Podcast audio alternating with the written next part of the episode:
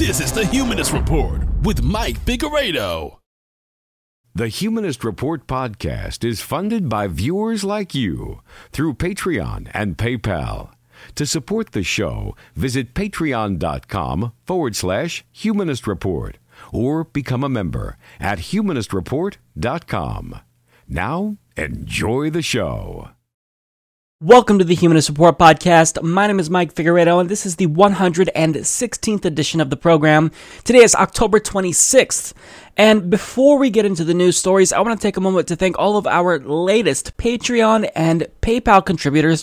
So this week we have Anthony Eder, Carrie Bear, Dana Jean Phoenix, Daniel Shane Shanehaus, Eric Fry, Heather Knifer, Ivan, Jackie McCaffrey, Jen Vell, Keith Haxton, Kelly Lane, Exes, Laura Gentit, Micah Tordson, Pete Dion, Sean Knight, and Toby Warren. So thank you so much to all of these kind individuals. If you would also like to support the Humanist Report show and join the independent progressive media revolution, you could do so by visiting humanistreport.com slash support or check out patreon.com forward slash humanist report. And I want to send another shout out to Michael Salamone who sent me this Media Revolt t-shirt. So if you want to learn more about them, go to MediaRevolt.org. So on today's episode, first of all, we're going to talk about DNC Chairman Tom Perez's response to the backlash he received following his decision to purge progressives from the DNC, and we'll also talk about how progressives are being smeared because of our opposition to Donna Brazile. You can already take a guess. Now, we'll also talk about Donald Trump's warmongering when it comes to drone strikes abroad and why we should officially start to freak out about the escalation of tensions between the United States and North Korea. And when it comes to media bias, we'll talk about Bill Maher's response to Russian troll farms.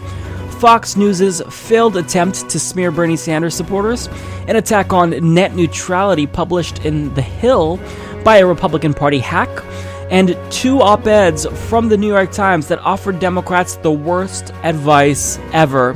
Now, additionally, on today's program, the Republican Party is becoming more insane. One of them wants to end a Reagan era policy that requires emergency rooms to serve everyone, and another thinks that gay marriage is worse than slavery. Yeah.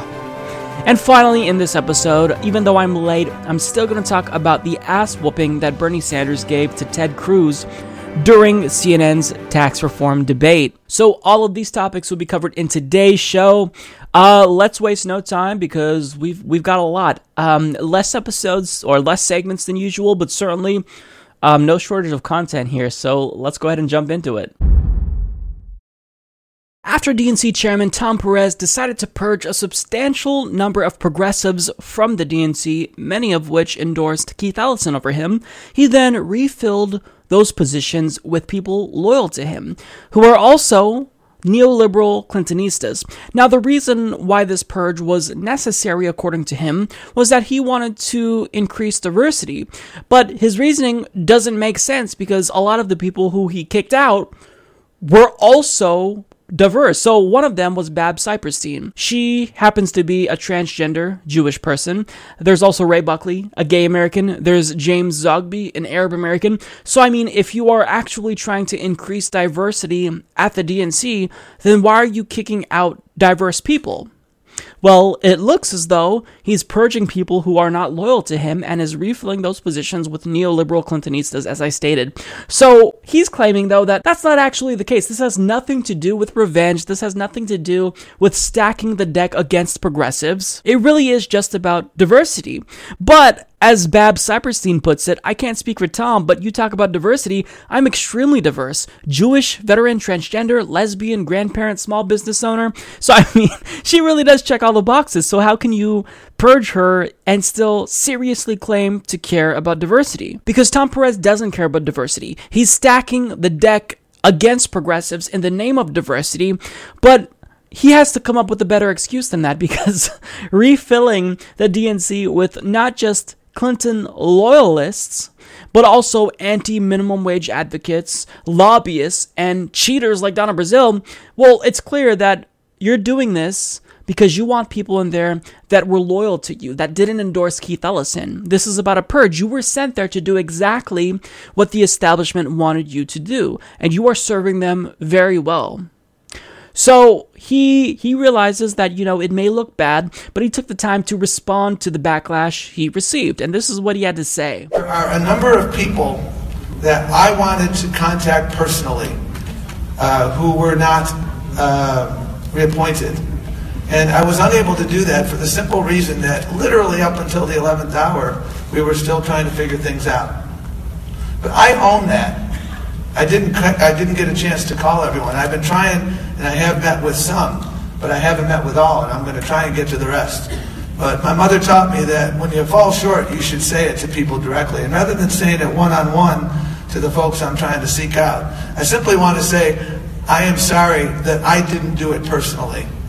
I simply ran out of time. And that may not be a good excuse, but that was the reality and that was the truth. And so I wanted to say that directly to folks.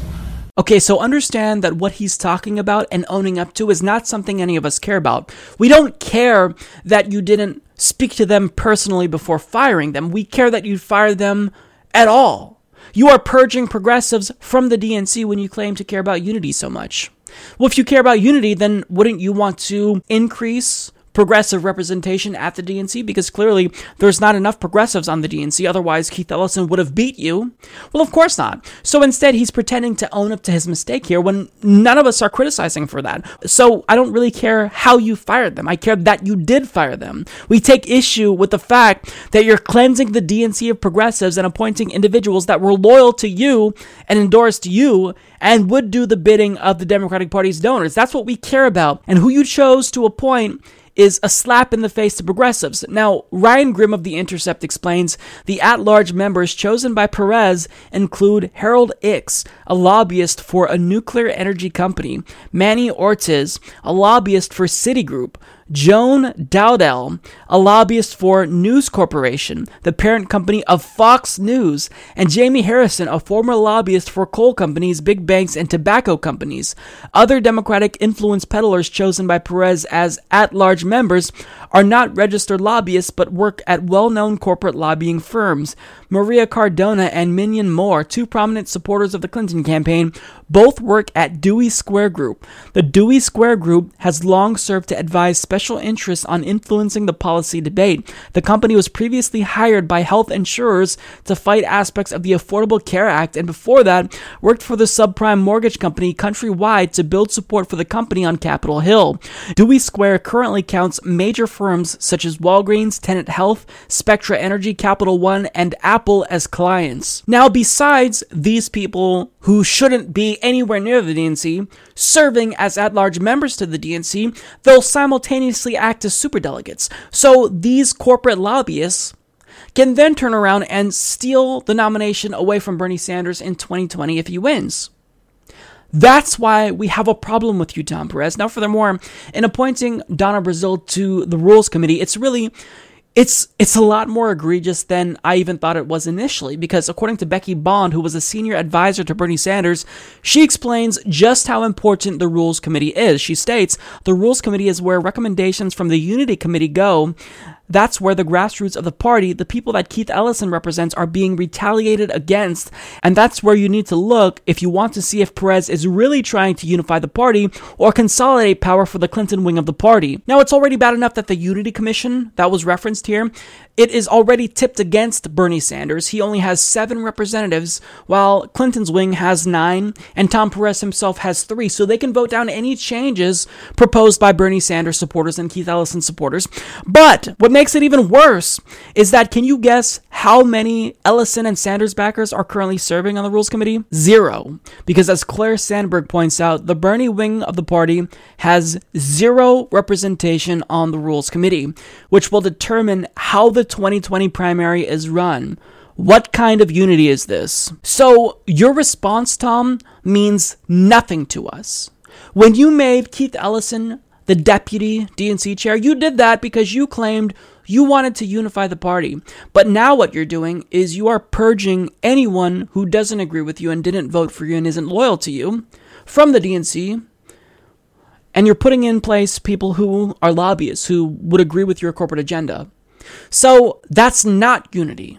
You are further dividing the party.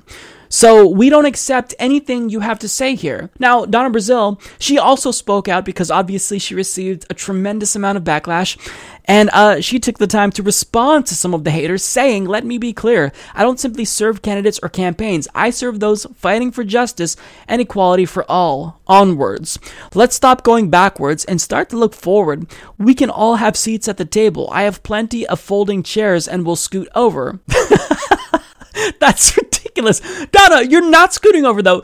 You probably took the job of someone that was fired because they weren't loyal to Tom Perez. So if you honestly claim to to also want to give progressives an equal seat at the table, you're not scooting over, you're taking a progressive's job. Now also she continues here saying, finally, to those who believe the worst about me or others, it's your right to express your views, but I'm going to keep trying to reach you. Believe the worst about you, Donna? You fucking cheated during the primaries. You gave Hillary Clinton an unfair advantage. We don't believe the worst about you. We know the worst about you because you showed that your behavior is so unethical that even CNN wanted to disassociate themselves with you.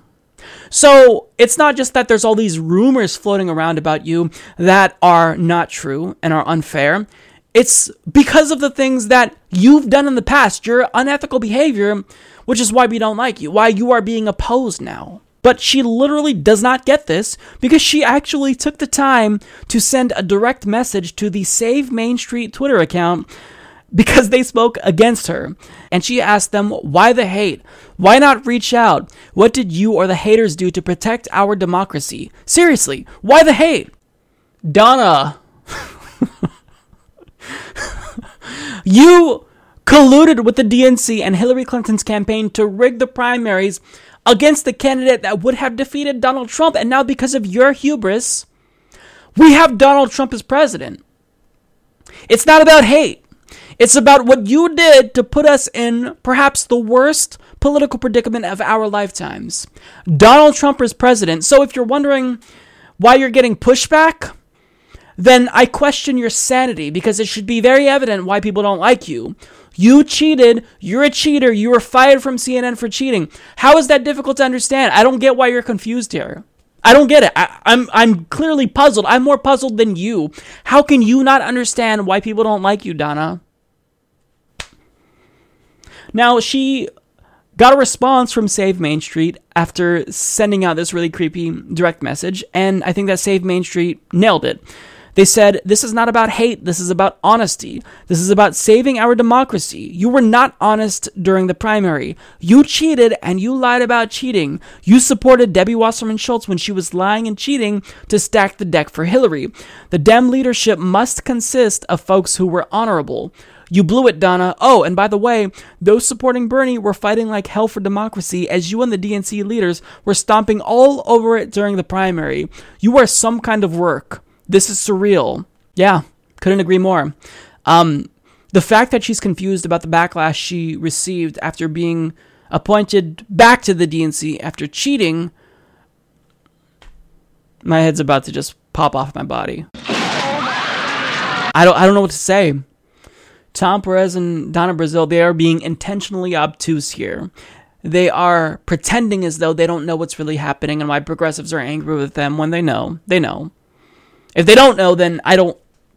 They shouldn't be serving at any job. They should just retire because clearly you're incapable of functioning like a normal human being if you can't actually see why people don't like you after you fuck them over time and again. And also, she has basically gone off the deep end and she has all but called for war with Russia at this point, even going so far as to agree with Dick Cheney. So, this is this is who is leading the DNC. So, as you all know, last week the DNC received backlash for not only purging progressives, but appointing Donna Brazile, a cheater, to the Rules Committee of all places. And now, after getting so much pushback from progressives, Donna Brazile, along with other DNC operatives and apologists, are speaking out and they are defending themselves. But can you guess how they're pushing back against progressives? They are claiming that we're racist because we're opposed to Donna Brazile. It's not because she's a cheater and lied about cheating. It's because of the color of her skin. Now, if you're not surprised by this tactic, then you're not alone because this is the same smear tactic that they've used in the past to discredit progressives. And it is absolutely sickening because since they can't debate with us on the merit of our arguments, since we have legitimate reasons to be opposed to Donna Brazile, well, then they have to resort to smear tactics. Now, one example we saw is on Twitter from journalist Tom Watson, who notified his followers that there's a racist petition going around created by someone who is posing as a Bernie Sanders supporter demanding that Perez replace Donna Brazile. He states, Don't get sucked into a fake battle, folks. Donna is a great Democrat and is going nowhere, and the petition is a disgrace. Now, it's pretty evident that he said that this is only a petition that's being circulated by people posing as Bernie Sanders supporters because if he says that they're only posing as a Bernie Sanders supporter, then he kind of gives himself cover. He gives himself plausible deniability because what he's doing here is pretty clever in saying that this petition was created by a fake Bernie supporter then there's this underlying implication that, well, you know, a Bernie Sanders supporter, someone who's a real Bernie Sanders supporter, they would never circulate a petition who calls on a woman of color to resign from the DNC. Now, would they? Wink, wink. Why would they do that?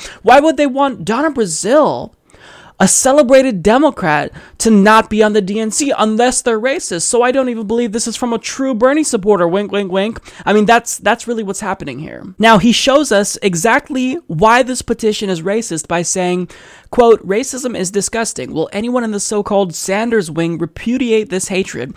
And the petition says we can find better black women to be on the committee. I'll repudiate that statement because I think that you can criticize Donna Brazile without invoking her race. And to do that, you're you're just an idiot. So I unequivocally condemn the individual who made that statement. However, the problem is that that's not the petition. The actual petition that's being circulated was created by Paula Jean Swearengin, and it doesn't say that. It says reject Donna Brazile for the Rules Committee for the National Democratic Party. Appointing Donna Brazile as a member of the DNC Rules Committee is unacceptable. Miss Brazile forwarded debate questions to her preferred primary candidate, but DNC rules mandate neutrality in the primary. This appointment is counterproductive for fostering unity within the party. We therefore call on Chairman Tom Perez to rescind this appointment in favor of someone who will inspire confidence that the party is focused on finding common ground. So, the reason cited for her to be removed removed was based purely on substantive reasons. There's no mention of her race there by Paula Jean Swearengin.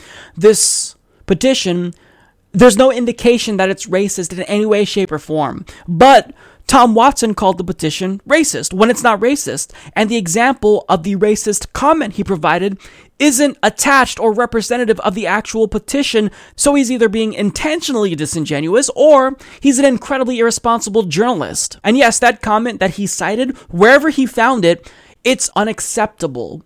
But if progressives are forced to come out and repudiate any and all racism against Donna Brazile, well, then will Tom Watson here come out and repudiate the racist attacks against Nina Turner? What about the sexist attacks we see against progressive women like Katie Halper and Nomiki Konst? Are you going to repudiate those attacks, Tom? I'll wait. So, Tom Watson here is being incredibly disingenuous, but he's not alone because BuzzFeed also released an article that makes the same implication about progressives titled Drama Unfolds Between Democrats Over Rumor About Ousting Three Black Women DNC Members. And it covers a rumor that aims to perpetuate the same myth that progressives are against women of color serving on the DNC. So they explain a rumor that pro Bernie Sanders Democrats have proposed removing three prominent black women as at large members of the Democratic National Committee set off a fury here at the party's fall meeting, lighting up tensions between anti establishment progressives and Chairman Tom Perez as Democrats rushed late Thursday to find out where the rumor had come from and what motives drove it. The names circulating among Democrats were Leah Daughtry, former DNC convention chair, Minyon Moore, veteran Democratic strategist, and Symone Sanders, former national press secretary to Bernie Sanders. By Thursday evening, the rumor was Daughtry, Moore, and former DNC chair Donna Brazile. Two Democratic sources said Zogby and Jane Kleeb, another prominent Sanders supporter and the chair of the Nebraska Democratic Party, discussed plans to introduce an alternate slate of 75 at large members. One of those Democrats said the alternate slate would be less diverse than the one put forward by Perez earlier this week. In a statement, DNC spokesperson Xochitl Hinojosa told BuzzFeed News, We are proud of the unprecedented diversity of this year's slate of at large DNC members. We must come together in unity and embrace our diversity in order to win elections up and down the ballot, as if we don't embrace diversity.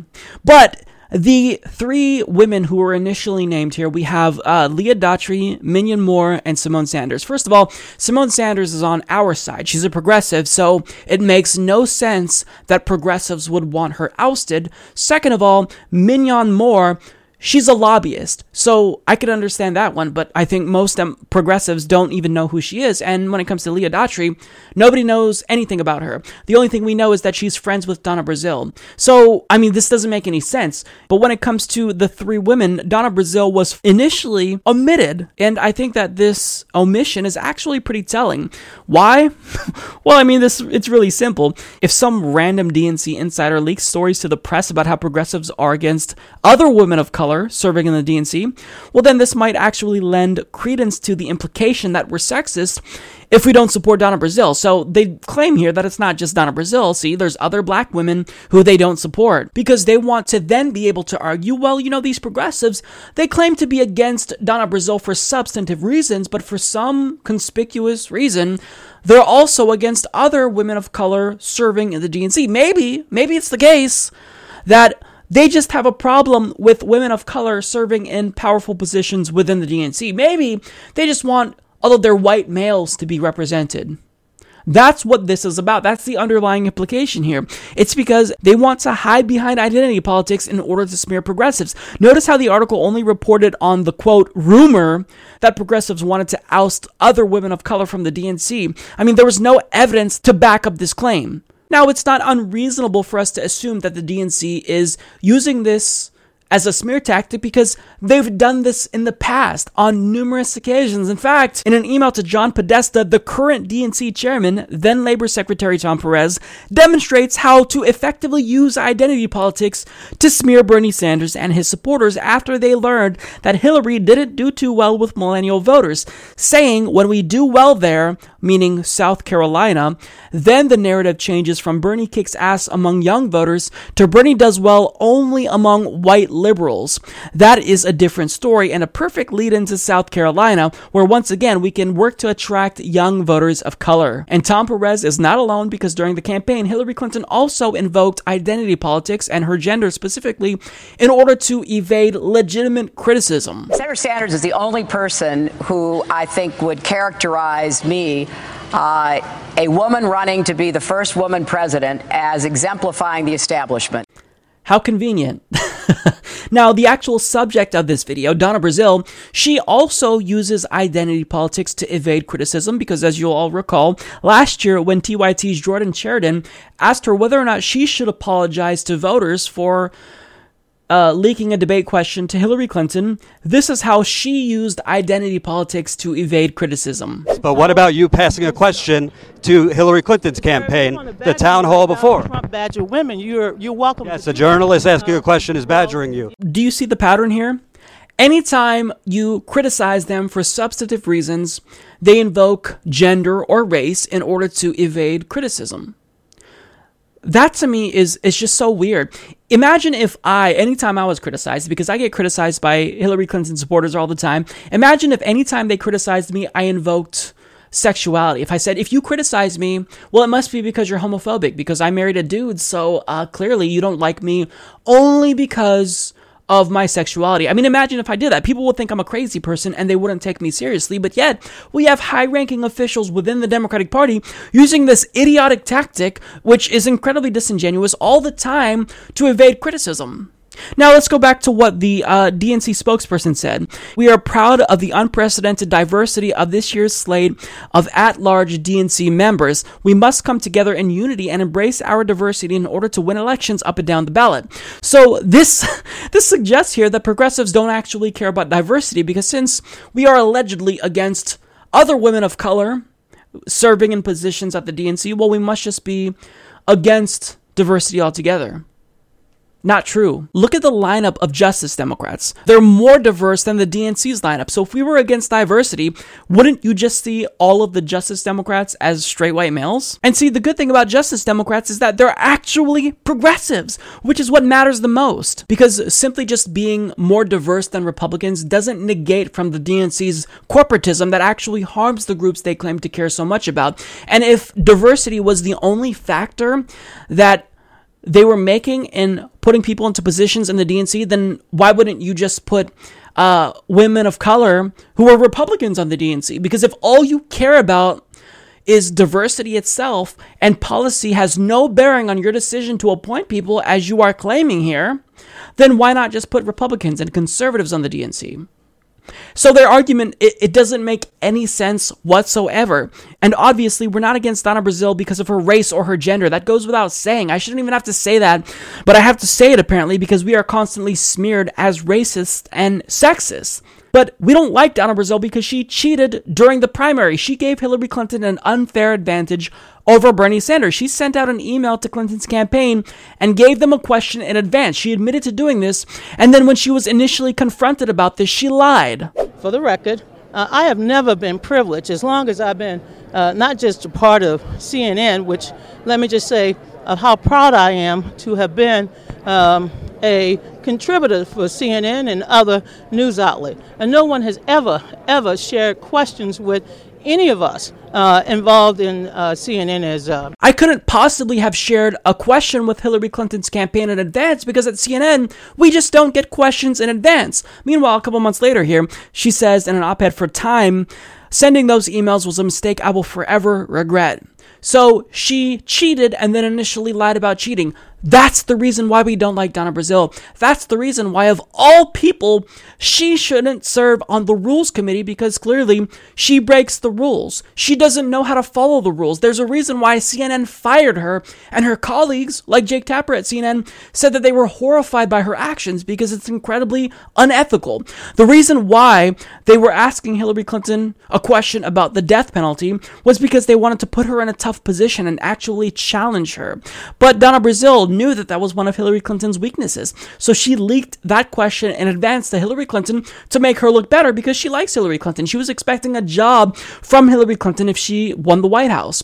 That's what this is about. Donna Brazile cheated. That's why we are against her. We I don't Look, I couldn't care less about anyone else. There's a lot of really egregious people like Dan Halpern, who's an anti minimum wage advocate, who are serving on the DNC. But of all people to be on the rules committee, Donna Brazile is not that person. We're against her because of her unethical past behavior, not because of her color. And you know that. But the DNC is still choosing to invoke identity politics because they have no other way to respond to our legitimate criticism of Donna Brazile. And it's just pathetic. So, this week, I wanted to shine a spotlight on two opinion pieces that were published in the New York Times, both of which offer the Democratic Party establishment perhaps the worst advice I've ever seen. so, one of them is an article by Steven Rattner who argues that Medicare for All will actually, quote, sink Democrats. And the other is by Douglas Schoen, who argues that the Democrats actually need Wall Street, contrary to popular belief. Now, I don't even have to read you anything more than the titles of these articles in order for you to grasp just how nonsensical and idiotic they both are, because what they're basically telling the party is to completely abandon what their own base wants and do only what their donors want. I mean, that's a recipe for disaster. And if Democrats do this, they will be even less popular than they are now. But let's go ahead and hear them out anyway. So we'll go to Mr. Rattner's argument about how Medicare for All is actually bad for the party. So he argues Mr. Sanders, who of course isn't even a registered Democrat, well, of course, is banging on about what he calls Medicare for All, a government run plan that would provide health care coverage for every American. But now, the crusty Vermont independent wants to be a senatorial Pied Piper for Democrats. He has made his proposal into a kind of litmus test for who is a good Democrat grad inveigling 16 of his colleagues, more than a third of Senate Democrats, into endorsing it. A goodly number of those senators are presidential hopefuls, leaving their prospective campaigns open to attack from Republicans salivating to capitalize on an idea that has historically been a political graveyard. Remember Hillary Care? As a centrist Democrat, I'm scared to see my party pulled into positions that are both bad politics and dubious policy, and I'm disappointed that a few of our party's moderates are willing to resist the freight train that's coming at us from the left. But the Sanders approach didn't work for George McGovern in 1972 or Michael Dukakis in 1988, and I don't believe it will work for Democrats in 2018 or 2020. Yes, recent polls seem to indicate rising support for single payer, but when factors like whether taxes would be raised or the Affordable Care Act would be repealed or introduced, the consensus swings to opposition. Okay, first of all, I can't not address just how unprofessional it is for a New York Times journalist, the supposedly most prestigious outlet in the country, to refer to the most popular politician in the country as crusty. What kind of shit is that? Unbelievable. Now, everything that he's saying here, he's using arguments against Bernie Sanders as though this is the 1970s. Well, you know, Bernie Bernie's plan didn't work for George McGovern. It didn't work for Michael Dukakis. In other words, hey, all of you voting age people who have no idea who any of these people are, I know that you want Medicare for all, but it didn't work in the past, so we shouldn't try it again, even though a majority of the country wants it, even though a plurality of Republicans want it. We shouldn't try that because it's dubious policy. Never mind the fact that it works really well in Canada. But, you know, even though other countries have it, it's still dubious policy because I say so. And he says here, as a centrist Democrat, you know, I'm scared to see my party shift to the left. Well, I hate to tell you this, but you're not a centrist. You are a right winger because when we have an Overton window in this country that is skewed so far to the right, if you're a centrist in the Democratic Party, you're just a right winger. I'm sorry. Now, he at least acknowledges that recent polls indicate rising support for single payer, but then he talks about how, well, you know, people don't want to see the Affordable Care Act repealed. If currently Americans do only support single payer if the Affordable Care Act will remain in place, then all we have to do is explain to them why the Affordable Care Act will no longer be needed. That that doesn't even make sense as an argument. So I've got really bad news for this author. The year is 2017. We have a whole new generation now that is eligible to vote that doesn't even know who Michael Dukakis is or George McGovern is. Times change. Times do change. And if you honestly think that Republicans are going to have the edge, because he said that, he said they're salivating over Democrats wanting to endorse Medicare for all, then you're just as idiotic as the Republicans who think that because times have changed. Voters are on our side on this issue. We've monopolized the debate on this issue, but I don't want to spend too much time on his argument because I want to get to Douglas Schoens, who tells us exactly why Democrats need to continue being sold out to Wall Street. He says Democrats should keep ties with Wall Street for several reasons. The first is an ugly fact of politics money. Maintaining ties to Wall Street makes economic sense for Democrats and keeps their coffers full. A second reason Democrats should keep ties with Wall Street, despite being what the Democratic left says, America is a center right pro capitalist nation. A January Gallup poll found that moderates and conservatives make up almost 70% of the country, while only 25% of voters identify as liberal. Even in May of 2016, when Senator Sanders made redistribution a central part of his platform, Gallup found that only about 35% of Americans had a positive image of socialism compared with 60% with a positive view of capitalism. Third, it is hypocritical for Democrats to maintain ties to Silicon Valley and then turn their backs on the very people who help finance its work. The financial industry brings to market the world's most innovative products and platforms that expand the economy and create jobs. Fourth, demonizing Wall Street does nothing to bridge the widening gaps in our country.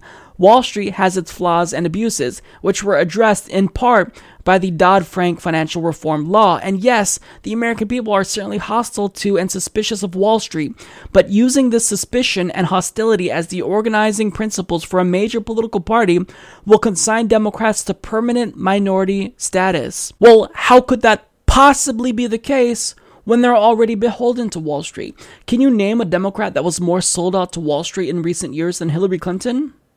She raised more money than Donald Trump, and guess what? she still lost. It's almost as if being a corporate sellout and being a Wall Street shill is bad for your electoral chances if you're a Democrat. I mean, I, I, I can't even comprehend how deluded you have to be to think that a Democrat's ties to Wall Street is somehow a strength. And he talks about, well, you know, there's just a, the practical fact of the matter, you know, that money is needed for elections. Yeah, but if you if you choose to reject corporate donations, well, Bernie Sanders showed us what happens. Then the people will see that you really represent them and you'll raise money through grassroots methods. But if someone is a sellout like Hillary Clinton, why would we donate our hard earned cash to her if we know she's not even going to represent us because she already took millions from Wall Street? Why would we do that? See why that's not a good idea? Now, he also cites polls that validate his argument, like polls from Gallup and whatnot. But here's the thing about these types of polls. When you talk about Bernie Sanders and you cite polls about how we disapprove of socialism, that doesn't actually prove your point because when you look at the policies, what Bernie Sanders and progressives are fighting for, they're all majoritarian policies. They have a majority of support among the public. So, regardless if Americans may be symbolically conservative, well, operationally speaking, policy wise, they're liberal. The polls show that.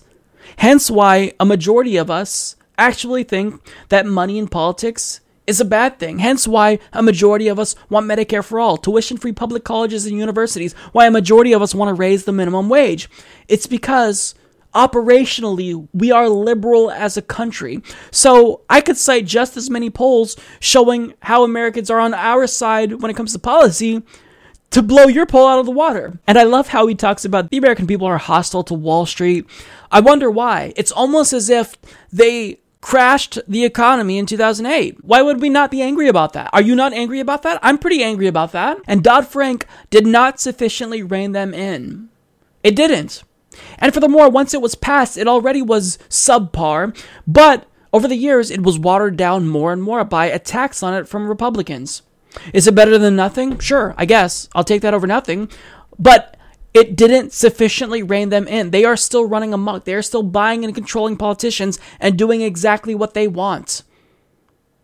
So I just I, I don't understand how journalists who are published in the most prestigious news outlet in the country, not that that's not my opinion certainly, but how they can be so idiotic in the claims that they make.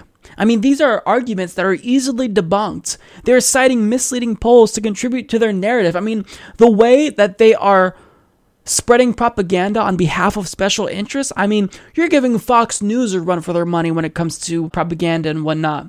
So I, I could not talk about these two insane opinion pieces. Um, here's my opinion. New York Times, if you really want to claim to be America's most trusted news source and the most prestigious news outlet in the country, don't publish garbage like this. I mean, the New York Times has some really great geopolitical reports about foreign policy. They have great reports about, you know, other countries. But when you publish stuff like this, it just brings down the legitimacy of the New York Times. I mean, if the Democrats took these guys' advice, they would never win again, and they claim that they have to take their advice in order to be electorally viable again. It's the opposite. With friends like these giving you bad advice, I mean, you might as well not have any friends. It's like if you if you were an alcoholic and everyone in your social circle told you that you needed to drink even more. Well, obviously, that's not what you need to do. That's not the correct course of action. You have to correct the problems, not not add to the problems that you already have. President Donald Trump claims that, in spite of him constantly threatening North Korea over Twitter, he is in fact trying to pursue a diplomatic solution, and he's working cooperatively with China to do that. Now, that's all well and good, but the problem is that he is doing really ominous things that will hinder any sort of diplomatic solution. And part of the problem is his bombastic rhetoric. Now, on Fox News, he made a statement that would undoubtedly escalate tensions between the US and North Korea further. We're prepared for anything. We are so prepared like you wouldn't believe. You would be shocked to see how totally prepared we are. Wow. If we need to be. Uh, would it be nice not to do that? The answer is yes. Will that happen? Who knows? Who knows, Maria? You're the president. Donald, you do know how this is going to end. You get to choose regardless of how diplomatic talks turn out. Now, even though Donald Trump says a lot of dumb things and there's a constant stream of hot air coming out of that hole in his face, we do have reason to believe that this isn't just political rhetoric and that he's not just posturing and that he may actually be preparing to invade or bomb North Korea. And there's disturbing evidence for this. So, according to Common Dreams, they report as President Donald Trump continues to ratchet up tensions between the US and North Korea through saber rattling on Twitter and in television interviews, the US has quietly begun preparing to put nuclear armed B 52 bombers on 24 hour ready alert, a status not seen since the end of the Cold War. Now, national security analysts are pushing back against this, saying that this is not really anything that um, we should be concerned about. But this this is a huge step to escalate tensions between the United States and North Korea. But that's not even the most terrifying aspect of the story. So the media is not talking about a really huge move towards escalation that I only learned about through watching Secular Talk. So credit to Kyle Kulinski for talking about what nobody else seems to care about. Well, According to journalist Steve Herman, he reports that on tonight's Nelson Report, a reputable newsletter on Northeast Asia, removing personal assets from Republic of Korea now advisable, says senior administration officials. So you don't recommend that the assets should be removed from a country unless there's going to be war. So Steve Herman goes on to report senior administration officials speaking privately or on background warned to take so seriously the possibility of a U.S. preemptive strike or kinetic action against North Korea's growing nuclear missile threat that removing one's personal assets from South Korea is now advisable.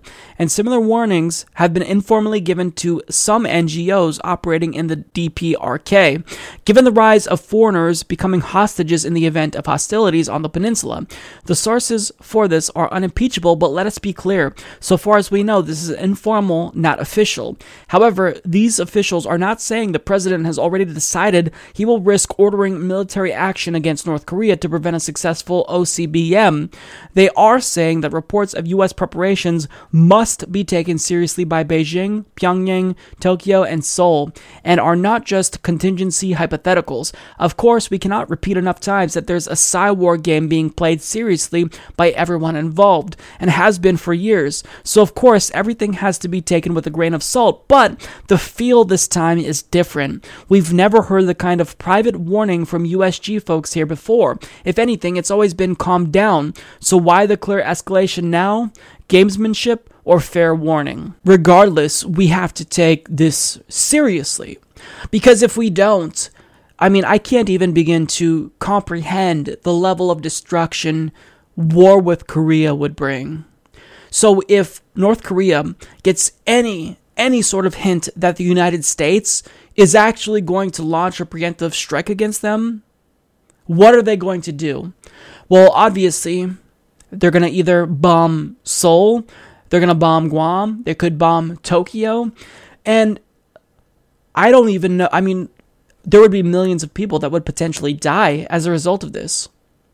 Now, the option that Donald Trump needs to pursue is to just stop talking shit with North Korea. They've constantly been doing this. They always saber rattle against the United States. It's one way that the Un regime cultivates legitimacy is they create this common enemy, which is the United States, and they say, look, they're the enemy. They want to invade us. And it's what they do. They're going to continuously talk shit. And Republicans don't get this about Iran as well. It's another way that they cultivate legitimacy with the people. They constantly say things that are hateful towards America, but that's what that's what they do. That's not going to stop. But what we can control is our actions. And bombing them certainly wouldn't help with the impression that they have of us. So at this point, it's officially time to freak the fuck out when it comes to North Korea. Um, you know, I was I was thinking that maybe this this debate between you know Donald Trump and Kim Jong Un might peter out over the years or go nowhere, but this is this is a whole new story we're talking about here. It's it's officially time to be worried. Um, and I'm not saying this to be hyperbolic. There is the possibility that Donald Trump could be using all of this as a means of scaring Kim Jong Un, but even to push his buttons that far, you could catalyze a strike from North Korea on one of our allies. So, even if this is just gamesmanship, that's still dangerous. You're taking it too far. If you really want to pursue a diplomatic solution, then you have to stop doing this. You actually have to stop escalating the situation because you make diplomacy that much more difficult to achieve in this circumstance. So, Donald Trump is provoking a madman, and even though Donald Trump himself is a crazy person, yes, it is the case that Kim Jong un is also a crazy person. I really don't know who's the bigger man baby. These are both two idiots who have nuclear weapons. And that is a scary, explosive situation that is internationally destabilizing. So we've got to keep an eye on the situation because the neocons have been wanting this forever. Donald Trump may just be crazy enough to do something that is unthinkable. So we've got to pay attention to this situation and take it very seriously. Anytime Donald Trump says something dumb on Twitter, don't just laugh at him. Take it seriously, take him at his word because we can't afford not to at this point. So, George W. Bush, as we all know, is a war criminal, and he's the one who initiated drone wars in Pakistan, Yemen, and Somalia. But the drone wars didn't really get increased until Obama took office. That was one of the first things he did. He ramped up drone strikes in Pakistan, Yemen, and Somalia. And these drone strikes were killing so many civilians that they were forced to pull back on these drones because they just weren't hitting the targets that the CIA was claiming they were hitting, and they weren't acknowledging all of the so called collateral damage that they were creating. Now, once Donald Trump was elected, one of the first things he did when he took office, just like his predecessor, Barack Obama, was ramp up drone strikes yet again and he increased them exponentially, which is something that you shouldn't do because Obama made this mistake and he had to learn the hard way from his mistake. So, knowing that this leads to civilian casualties, why would you do this? Well, this is all about helping out the military industrial complex. And also, Donald Trump has a lot of neoconservatives in his ear. But it's not just as simple as him ramping up the drone war, because he's actually doing more to loosen restrictions that prevent us from killing even more civilians. So, as Maha Hilal of Common Dreams reports, barely a month after President Donald Trump announced plans to deepen and extend the now 16 year old war in Afghanistan, reports surfaced of plans to expand another signature Obama era policy the drone war. Specifically, the New York Times reported in late September that the administration is relaxing Obama era restrictions on who can be targeted and removing a requirement that strikes receive high level vetting before they're carried out. According to the paper, the new rules would also ease the way to expanding such gray zone acts of sporadic warfare into new countries, expanding the program's already global footprint. Across administrations, the use of drones has increased exponentially throughout the course of the war on terror. Even before the rule change, Micah Zenko of the Council on Foreign Relations estimated that the pace of drone strikes and special forces raids had increased from one every 5.4 days under President Obama to one every 1.25 days under President Trump. In addition to increasing the pace of these operations, the Trump administration has also loosened guidelines designed to protect civilians in areas like Yemen and Somalia and overseen a notable increase in civilian casualties in war zones like Iraq and Syria we need to understand the excesses of the war on terror as a trajectory. The abuse of power under one administration leads to the abuse of power under another. Trump may be driving it more recklessly, but he's still operating a machine the Obama administration built. And when you look at the numbers as to just how many civilians are dying as a result of drone strikes, I don't even know how to put words to it. So if you if you look at a report from Airwars, there were 1300 reports of civilian deaths in Iraq and Syria in the month of March alone. That was an increase three times compared to February. So that was in March. Now, this is what Donald Trump is doing now, which will exacerbate that problem even more. So, Donald Trump is a bloodthirsty war criminal. He's doing all of this knowing what will happen. But what did he say again during the campaign trail? You have to take out their families. Oh, that's right. We have to take out the families of ISIS. Well, it seems like we're killing more innocent civilians than actual terrorists. So, what's the point of these drones then? If we're not actually taking out the targets that we are intending to take out, then why would we continue to do this? When you get these terrorists, you have to take out their families, take out their families, take out their families, take out their families. Even if we're not calling this warfare and wars, I mean, we're invading these countries. We are occupying Pakistan, Yemen, Somalia. How can we be in so many countries and not have the American media even bat an eyelash? It makes absolutely no sense to me whatsoever. The drone war, I mean, besides the Iraq war, it's one of the greatest injustices of our time. I think this is going to go down as one of the most egregious things in the history books because how could it not? the rate to which we're killing civilians is it's not acceptable. So just like George W. Bush and Barack Obama, I think it is safe to characterize Donald Trump as a war criminal in doing things that will knowingly lead to the deaths of civilians. You're a war criminal, and now guess what? It's time to lock Donald Trump up. It's time to prosecute him. Now, the, the funny thing is that all of our leaders, be it George W. Bush, Barack Obama, and now Donald Trump, presumably, they don't want to sign on to the International Criminal Court. And this is because they know that if they subject themselves to the jurisdiction of the ICC, then they're going to be the ones that get arrested because they're all war criminals. It doesn't matter. I mean, there's continuity when it comes to warfare. It doesn't matter if you elect a Democrat or a Republican. They're going to continue to kill civilians abroad with your tax dollars um, meanwhile, we're going to complain about the cost of uh, healthcare in this country and tuition free public colleges and universities. It's absolutely egregious. Our priorities are completely ass backwards, and Donald Trump is a warmonger that should be prosecuted just like his predecessors. So, the Republican Party, they're not only moving further to the right, but they're simultaneously becoming more and more insane with every passing day. And we know this because the policies that they're proposing are so far outside the range of respectability that you can't support them unless you're a lunatic. Now, we had a perfect example of this on MSNBC when Tennessee lawmaker Diane Black talked about repealing a Reagan era law that protects people from dying. So, so let me tell you, Chuck, I'm an emergency room nurse.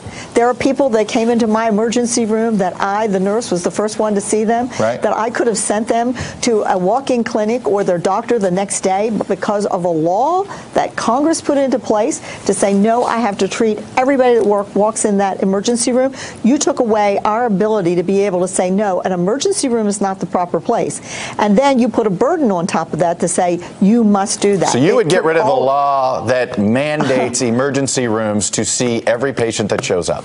I would get rid of a law that says that uh, you, you are not allowed as a healthcare professional to make that decision about whether someone can be appropriately treated the next day or at a walk-in clinic or at their doctor. But we must treat everybody that walks in, whether you've had a sore throat for uh, a week we must see them. And that crowds the emergency room. It drives the cost of emergencies up. And so, yeah, if someone comes in from an auto accident, I don't want to ask whether they have insurance or not. I'm going to take right. care of them. But what it did is crowd my emergency room where I work and uh, disallowed me from using my good judgment skills, of which I was trained to do, and doctors are as well. And it's the federal government said, you must, and you can't make those decisions. And I think that was a poor thing for us to do. It's driven the cost of health care up and especially in the emergency rooms. So, make no mistake about it, she's talking about the Emergency Medical Treatment and Active Labor Act, otherwise known as EMTALA, which was passed by President Reagan in 1986. So, this is how insane the Republican Party has become. A law that Reagan passed is now too liberal for today's modern Republican Party. She says here that this law took away our ability to say no in emergency rooms and say that, you know, it's not the place for them to seek the treatment that they're seeking. But if you don't see them and you just turn them away based on their symptoms, then how would you know that there's not something more serious going on? And understand why EMTALA exists. It's because people without insurance, well, if they go to a doctor, they'll get turned away. They'll be told to go get insurance. So knowing that at the emergency room they can't be refused service, then they go there to seek treatment.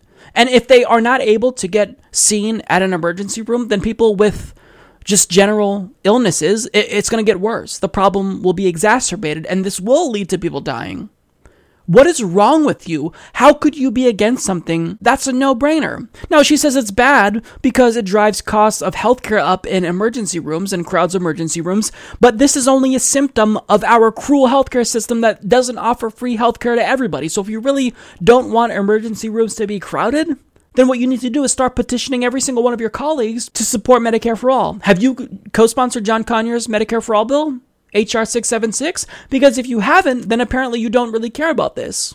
But this is a nurse. She says that, you know, we should, or she implies certainly that we should accept her argument because she has experience. She's a nurse, therefore she has more credibility. But all this tells me is that you're the worst nurse ever. You suck at your job. If if anybody sees you as the nurse at the emergency room, then they should run the other way and go to another emergency room because clearly you don't give a shit about people.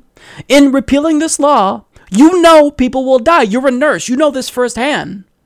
So how could you support something that's a no-brainer even to right-wing conservatives like Reagan, Republican Jesus? How could you be against that? It shows just how crazy the Republican Party has become. To be against something like EMTALA, which nobody would question before, you have to be a lunatic. And to be a nurse, I think that makes it even more egregious. She thinks that this helps her argument. No, this just goes to show you that you are an objectively bad person. You want EMTALA to be repealed so that way you can turn people away at the emergency room, and this will lead to people dying. So if Republicans are honestly going to think that they're going to sell the American people this idea that more people should be turned away and not given health care. They're not. Because if you if you don't have health insurance, you go to an emergency room. And basically what she wants to do is weed out the hypochondriacs that might come to the emergency room, you know, because they they're just they're sick all the time. It's all in their heads. Well, look, you, for one, that's not up to you to determine. Do your job. See them and then you determine from there, based on your professional opinion, whether or not they have a real Ill- illness or not. But you don't get to turn them away before you even see them. And furthermore, it shows how out of touch you are because people show up because they don't have insurance. They know damn well that they're going to get a huge medical bill. I have friends that did this all the time where you go to the emergency room because you don't have insurance. And that's the only way you're going to get antibiotics if you're sick. So, I mean, Diane Black, you are a complete lunatic. And to think that you're a nurse, that really scares me. I hope there are no other nurses that have your views of healthcare. Because if so, then that goes to show why so many people are dying in the country because of idiots like you. For a nurse to say this, what is wrong with you? What are you thinking?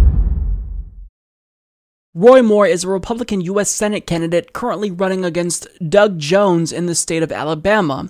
And Roy Moore is someone who most normal individuals would characterize as batshit insane. And this is because he has views that are literally theocratic. Not only does he think that homosexuality itself should be illegal, but he actually thinks that gay marriage is worse than slavery. Not even kidding. This is what he had to say about it. Yes, sir. I, was simply pointing out in 1857, the United States Supreme Court did rule that black people were property. And of course, that contradicted the Constitution, and it took a civil war to overturn it. But this ruling in the Obergefell is even worse in a sense because it forces not only people to recognize marriage other than as the institution ordained of God and recognized by nearly every state in the Union, it says that you now must do away with the definition of marriage and make it between two persons of the same gender or leading on, as one of the dissenting justices said, to uh, polygamy, to uh, multi uh, married uh, partner marriages. We've got to go back and recognize that what they did in the Obergefell was not only to take and create a right that does not exist under the Constitution, but then to mandate that that right compels Christians to give up their religious freedom and liberty. You're so dumb. You are really dumb. For real. Wow. what an idiot. I'm just going to call this. Uh, he's probably a raging homosexual behind closed doors. I mean, how how could you be that personally offended by something that doesn't have any impact on your life unless you're gay and you're angry at the fact that you grew up being told that homosexuality was a sin and you never got to live out, you know, your your homosexual desires. I mean, I, I can't think of any other way or reason anyways why he would be so personally offended by homosexuality and gay marriage. It makes no sense. He also says here that um, gay marriage forces Christians to give up their religious freedom and liberty. Makes sense. How? How does it do that? How does two dudes marrying each other make you any less free? How does it inhibit you from exercising your freedom of religion? How? He says this, but he doesn't provide us with any examples. He doesn't provide us with any facts or statistics to show how marriage equality in the United States actually somehow stifles the practice of religion. He doesn't because he's talking out of his ass. He's personally offended by homosexuality because he's old now, he's married to a woman, and he never had the chance or the opportunity to live out his homosexual fantasies. So this is why he's talking about it. Gay! Here's the thing about people like Roy Moore it's only a matter of time before they are caught in some type of gay scandal of their own. And to suggest that he's only a lunatic because of his views on gay marriage would do a service to him because he is a lunatic across the board. He is a Republican wet dream. That's not the right language to use uh, given the context of this discussion, but you know he he's he's a Republican that Southern conservatives are going to love and adore because he represents all of their old, outdated, draconian views that are no longer acceptable in American society. So, look, here's the thing, Roy Moore. I'm sorry that you never got to be gay yourself when you really, really think dudes are attractive. Um, and you're lashing out now as a result. But um, we are not going to go back in time because you're triggered by homosexuality. Here's the thing I'm married to a dude. My marriage is just as valid and legitimate under US law as yours is. And if you don't like that, tough shit. Go cry about it. So, when it comes to net neutrality, really, there's no reason for anyone to be against it unless they're the CEO of one of several companies. Verizon, Comcast, AT&T, or Charter. Because if you're the CEO of one of those companies and net neutrality is repealed, then you're going to be raking in billions of dollars in profit for your company. But for all of us ordinary Americans, we don't stand to gain anything from the repeal of net neutrality. There's no argument that justifies the repeal of net neutrality because when you talk to ordinary Americans about net neutrality and ask them if they want the internet turned into a system like TV channels where you have to pay a certain amount of money for certain channels or websites now, obviously they're going to say no. Who would want that? Everybody wants net neutrality. We want internet freedom where we can log on and go to any website we want to. Of course, we want that. So, really, I think this is a no brainer, which is why the arguments against net neutrality are so atrocious. Now, we got an op ed from The Hill by Matthew Kandrach, and he argues against net neutrality. And I wanted to point out his argument because it goes to show you that people who want to repeal net neutrality well, they're either shills for the industry or hacks for the Republican Party, and they're just towing the party line. So Kandrach argues investment declined around the Federal Communications Commission's 2015 absurd decision to reclassify Internet service providers as common carriers under Title II of the 1934 Communications Act. That is to say, the FCC granted itself the power to subject Internet service to higher regulation and taxation. FCC Chairman Ajit Pai noted that the overreaching misstep caused the United States to experience the first ever decline in broadband investment outside of a recession. In fact, Pai said earlier this year broadband investment remains lower today than it was when the FCC changed course in 2015. So, this article is wrong in two ways. It's wrong, first of all, because in saying that there was a change of course from the FCC, in 2015. That's incorrect. All they did was solidify what was already law in the United States. We already had net neutrality and they just made it permanent by reclassifying the internet under Title II. So to say that anything changed is incorrect. Now, this article is also wrong when it comes to the argument he's making. He says that investment decreased under uh, uh under Title II since 2015. Investment in broadband is down. Well, why didn't you cite a single statistic? All throughout this article, not a single fact, no study, no report, nothing cited. He did cite Ajit Pai's argument, but just simply regurgitating the argument of someone that agrees with you does not constitute as evidence. That's not evidence. So you can't just make these huge claims and not back it up with any statistics whatsoever. And the reason why he doesn't want to show you the evidence is because the evidence contradicts what he's saying because I've got the evidence. So, Business Insider actually reports that in a new report by a consumer advocacy group called Free Press, the group took a look at investments made by the publicly traded broadband companies before and after the Federal Communications Commission put in place its strong net neutrality rules in 2015.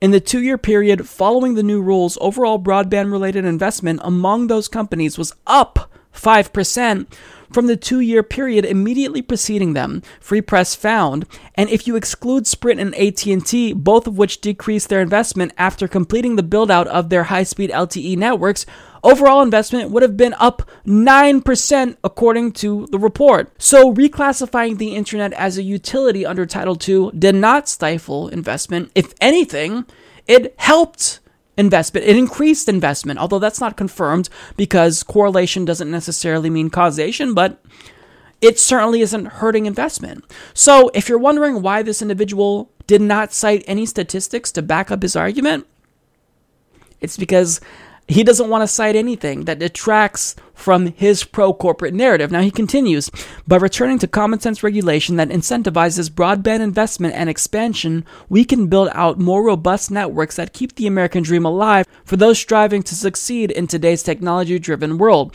But agendas that are pushed by Netroots activists and funded by tech giants and their billionaire friends, that's hilarious, stand to overturn good policy in the name of appeasing radical political interests. If successful, they will ultimately undermine what should be a politically neutral neutral goal of strengthening investments and ensuring broadband is made readily available to anyone who wants it. So, if you want to talk about the influence of tech giants and billionaires, let's do it. Because companies like Comcast and Charter, they've already spent more than $50 million on lobbying this year alone.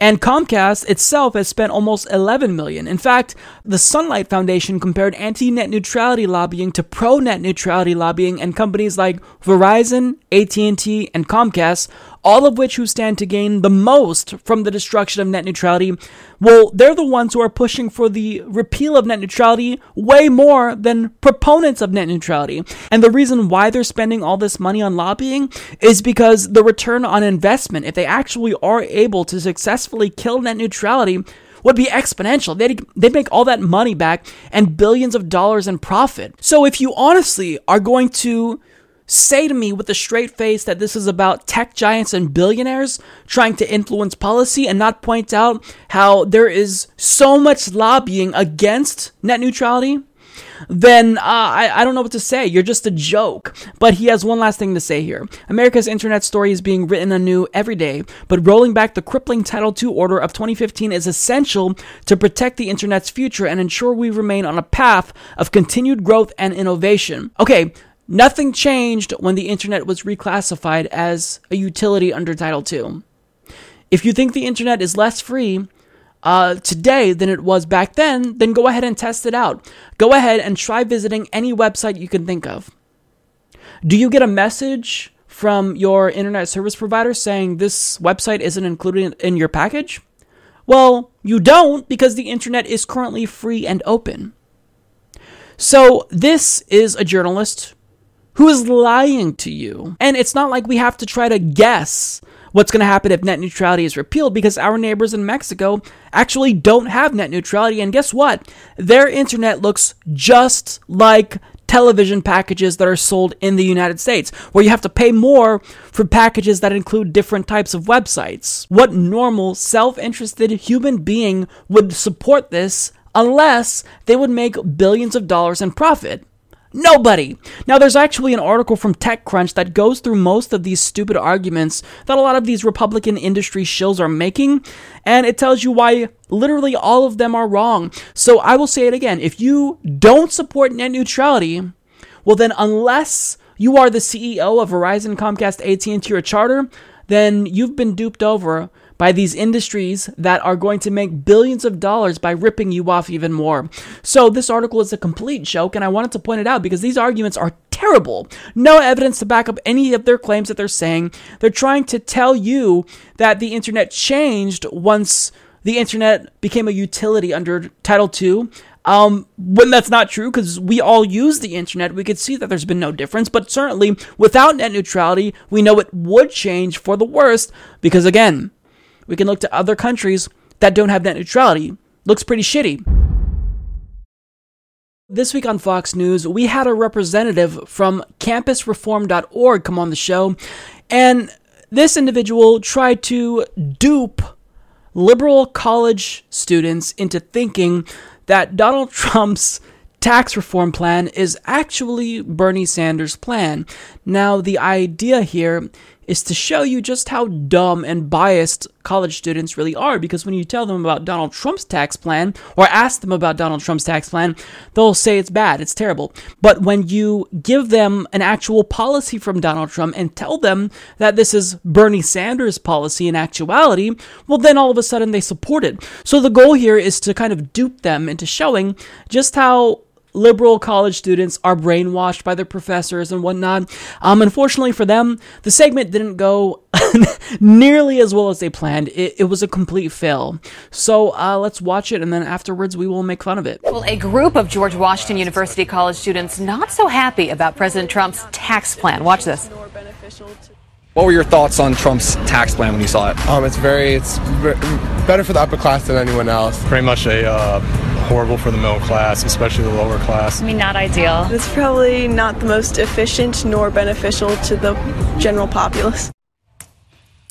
But guess guess what happened when students were told that that plan came from Bernie Sanders? Bernie is planning to lower the small business tax rate to a maximum of 25%. I think that's a positive or negative? Um, I definitely think that's a positive. I feel very positively toward that. My family has a small business, so I would definitely think that's a positive thing. Taxing them less makes more sense. Cabot Phillips is the media director at campusreform.org, and he was the one interviewing those students and joins us now with more on this. And I can't wait to see the, hear about the insides of this. Absolutely. We saw how quickly President Trump and all conservatives, political opponents, were to shut down this tax reform plan. They said it was evil, it was hateful. But it's funny, when they think the tax cuts are coming from a liberal candidate, they're suddenly compassionate. They're wonderful, they're beautiful, they're common sense.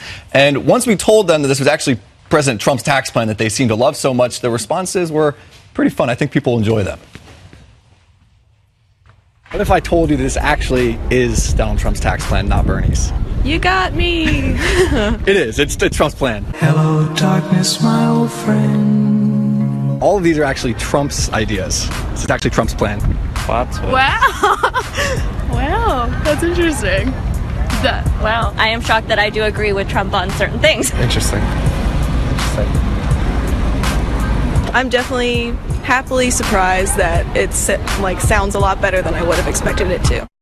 I think a lot of this says people, specifically college students, they may not be that opposed to conservative principles. They think that they have to oppose everything from the right. That's what they're taught in class. That's what they're taught by the media. But when it's just the principles themselves, just not coming from conservatives, they realize, hey, this actually makes sense. But again, they're being indoctrinated daily by the media, by what they're learning in the classroom. And they think that because they're young, they have to oppose President Trump and his agenda. It's that, you know, shoot the messenger, don't shoot the messenger. It's basically who it's coming from.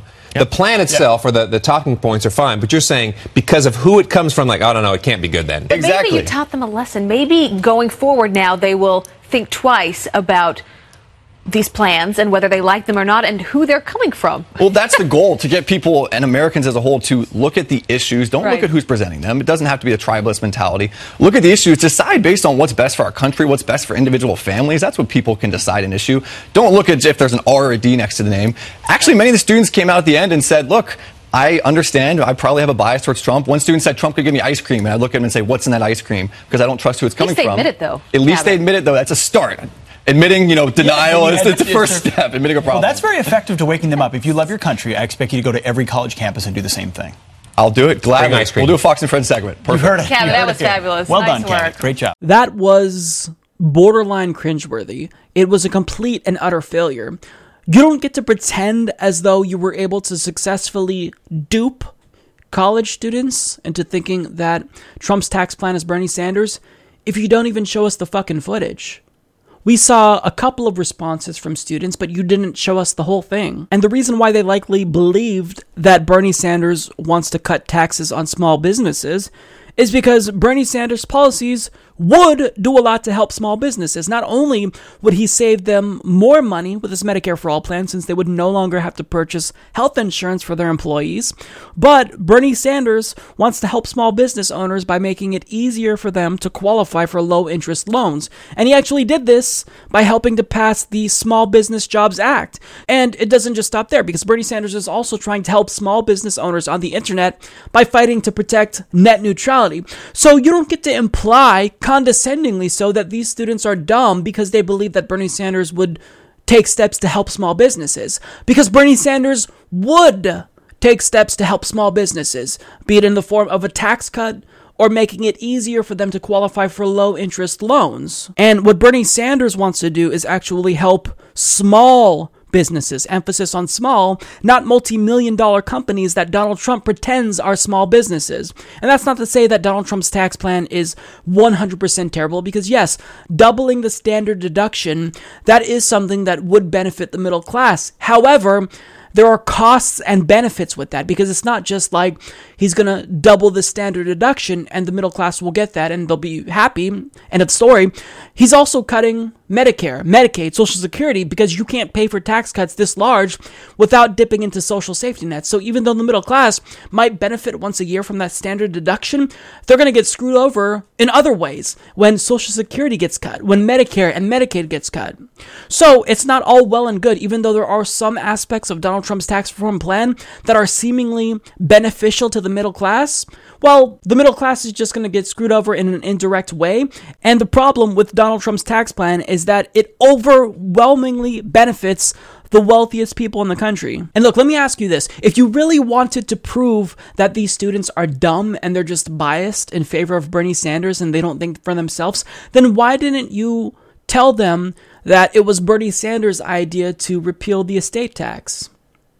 Well, it's because these college students are not dumb and they probably would have called you on your bullshit. But if they did that, then that wouldn't help you with your narrative because you're trying to paint this disingenuous narrative where college students are being uh, brainwashed and indoctrinated by their liberal professors and they can't think for themselves. But again, if you if you really wanted to prove that they were dumb, there, I can't think of a better way to do that than to get them to think that Bernie Sanders is in favor of repealing the estate tax. Now, the representative that they brought on from campusreform.org, we know that he's disingenuous because he was brazenly lying about what people said in the clip that we just watched. So he said that they described Donald Trump's tax plan as, quote, evil and hateful. But you just showed us the clip. They didn't call it evil and hateful. If that's not the case, then show us more of the clip. But I, I, have their quotes here. This is how they describe Donald Trump's tax plan. Quote, it's better for the upper class than anyone else. That's true. Uh, it's horrible for the middle class, especially the lower class. That's true. It's not ideal. Also true. Another student said here, it's probably not the most efficient nor beneficial to the general populace. So you're trying to lie to us and tell us that the students said one thing when they really didn't say that when we just saw the clip that you showed us? How are you going to seriously, with a straight face, tell us that they said something that they didn't when we just saw the footage? Now, if he's implying that there was additional footage that we didn't see, then you have to show us the whole clip. We got to see two seconds of the students talking. So, really, if it is the case that they call Donald Trump's plan hateful and evil, then you have to show us that footage. You can't assert that they did that because that makes you look like a liar. And probably my favorite part about this clip here is how the hosts were laughing at just how biased the students were. The irony was just completely lost on them, I guess. so, I mean, what a complete failure by Fox News. Just, you, you tried to make them look dumb, but you didn't show us footage where they actually looked dumb, and you you, you tried to make them think that the most reasonable component of Trump's tax reform plan was Bernie Sanders, when clearly they wouldn't fall for it if you came up with something that was just a brazen giveaway to the rich from Bernie Sanders, uh, from Donald Trump. They wouldn't believe that that was Bernie Sanders.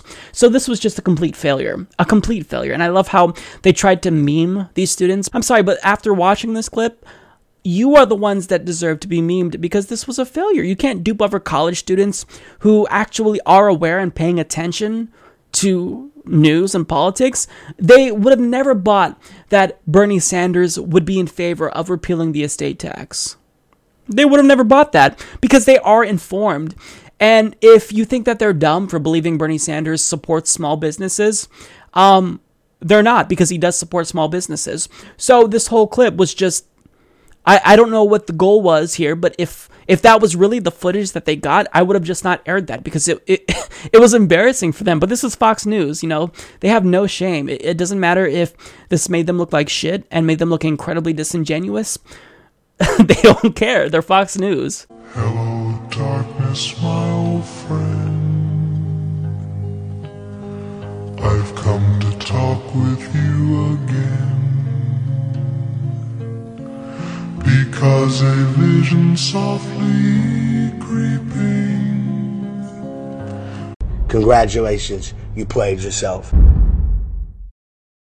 This week on Real Time with Bill Maher, we had more rich splaining because apparently all of you dumb peasants didn't realize that you were being taken advantage of by Russian trolls who invaded social media and got you to fight with your fellow Americans and ultimately side with Republicans. Makes sense. So, in this clip, you're going to see him explain what Russia did to influence American politics and ultimately the 2016 election. And he is going to propose a solution as to what we should do in response to Russia's um, attack on our democracy, alleged attack on our democracy. New rule if Russia is going to keep attacking America, then America really should fight back. The, you know, the conventional wisdom is that in the 1980s, St. Ronald Reagan defeated the Soviet defeated the Soviet Union. and then the Berlin Wall came down and everybody was friends. But what really happened was we stopped fighting the Cold War, but the Russians never did.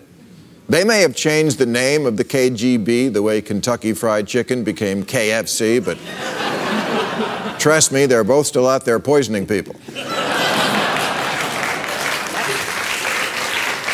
There is an entire building in St. Petersburg filled with a Russian troll army. Hundreds of employees of their Defense Department sitting in front of computers, pretending to be Americans, and creating thousands of tweets, memes, news site comments, and flat out fake stories designed not to take sides on any issue, but just to get us fighting about it, to create chaos, the better to elect the chaos candidate. Here's an example of a Russian created meme from 2016. It says, up to 5.7 million illegals may have voted in 2008 election. Well, that, of course, is ridiculous, but it nevertheless reached 10 million American voters by way of Facebook, millions more through Twitter, and one guy on Bing.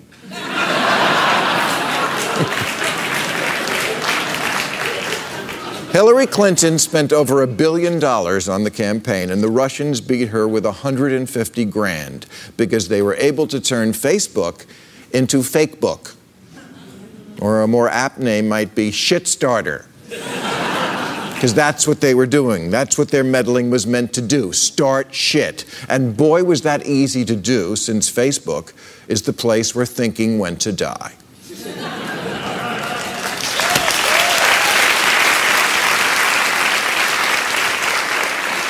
All the time people used to just waste reading books and newspapers. Well, now they're sharing. Sharing. Isn't it great that we all share? Putin thinks it's great. That's why he only had to spend 150 grand, because we spread his propaganda for him. And it really bugs me that Facebook took that word and rat fucked it. Sharing, as I recall it, meant actually giving something of yours away to another. Another kid forgot his lunch, you gave him half of yours. Sharing. But how is it sharing to send me a picture of your lunch? That's just saying, I've got food and you don't.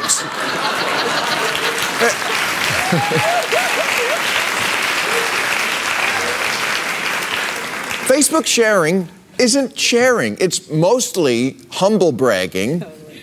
Uh, so embarrassed, didn't realize there was a hole in the knee of my jeans and now my penis was showing.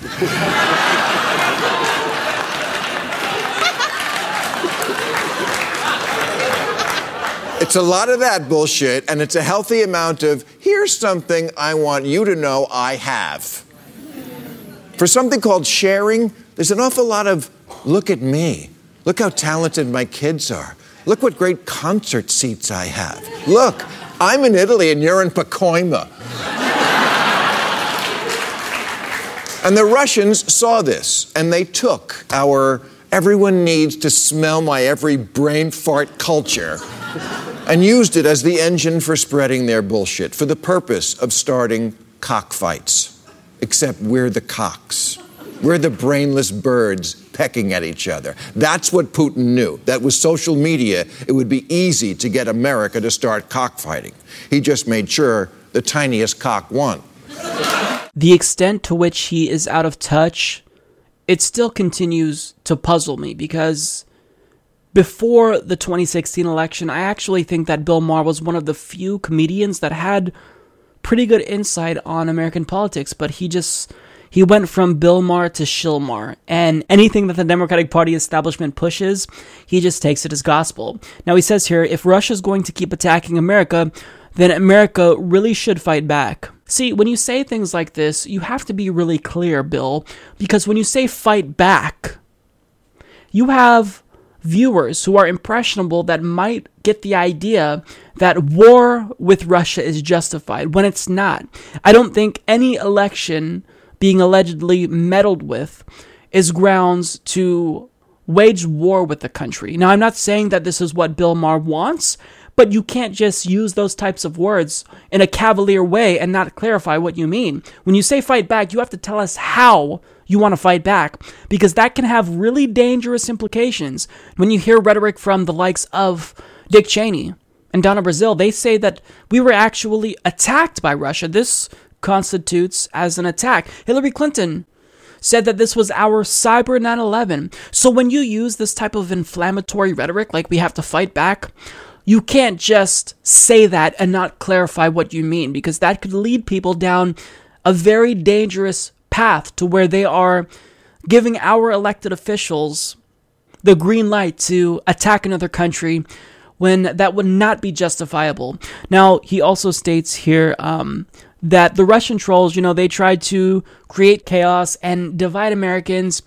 We were already divided, Bill, before this election, and that's not going to end anytime soon. Not only is polarization at the highest point, I believe, since the Civil War, but we're also polarized internally among the left and the right. I mean, you have the neoliberal versus progressive battle going on. You have the establishment Republicans against the alt right, anti establishment, white supremacist, Nazi sympathizing Republicans. I mean, we, we all hate each other. We are all divided in this country. So Russians couldn't possibly divide us any more than we were already divided. Now, he also says here, which was odd to me, Hillary Clinton spent over a billion dollars on the campaign, and the Russians beat her with 150 grand because they were able to turn Facebook into fake book. Okay, let me ask you this, Bill. Did they actually beat her with the measly $150,000, which is chump change in today's political climate? Or was it the case that people just don't like Hillary Clinton? I think we all know the answer to this, but, you know, the problem with a lot of neoliberals is that they just can't fathom how people don't like Hillary Clinton, especially when she was up against a monster like Donald Trump. Well, I've explained this to you. Yes, obvi- it, obviously it was the case that Hillary Clinton was the lesser of two evils and still is, in my opinion. The problem is that people have to have something to vote for and not against. You don't mobilize voters. They're not going to be galvanized to come out and vote against someone. They vote for candidates, not against candidates. And Hillary Clinton gave them nothing. So I don't think that $150,000 of troll advertising from Russia had any impact on the election. It was inconsequential. I, certainly, it didn't affect me because all the news and information I got about Hillary Clinton that made me dislike her came from her own mouth. Health emergencies can't wait for us to have some theoretical debate about some better idea that will never, ever come to pass. Unless Russia was somehow able to hack into Hillary Clinton and get her to say these things, then that would be the only way that Russia influenced me. Now, he also says here that Facebook is the place where thinking went to die. I actually agree with him here because we all have that conservative uncle on Facebook that constantly posts, you know, these conservative memes that are just sheer bullshit, complete misinformation. In fact, when I first started the Humanist Report, I did a video debunking conservative memes that were either idiotic or just they spread misinformation. So the problem is that as Americans, we have got to be responsible consumers of media. If you're getting your news from a meme on Facebook, then that's a problem. We have to raise our standard of scrutiny in this country. We can't just accept anything that someone tells us. We have to question the memes that we see. We have to question news that we see on our Facebook newsfeed.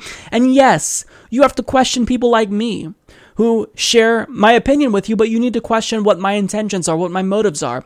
We have to raise our standard of judgment collectively in this country so this type of propaganda and misinformation doesn't actually have an impact on elections.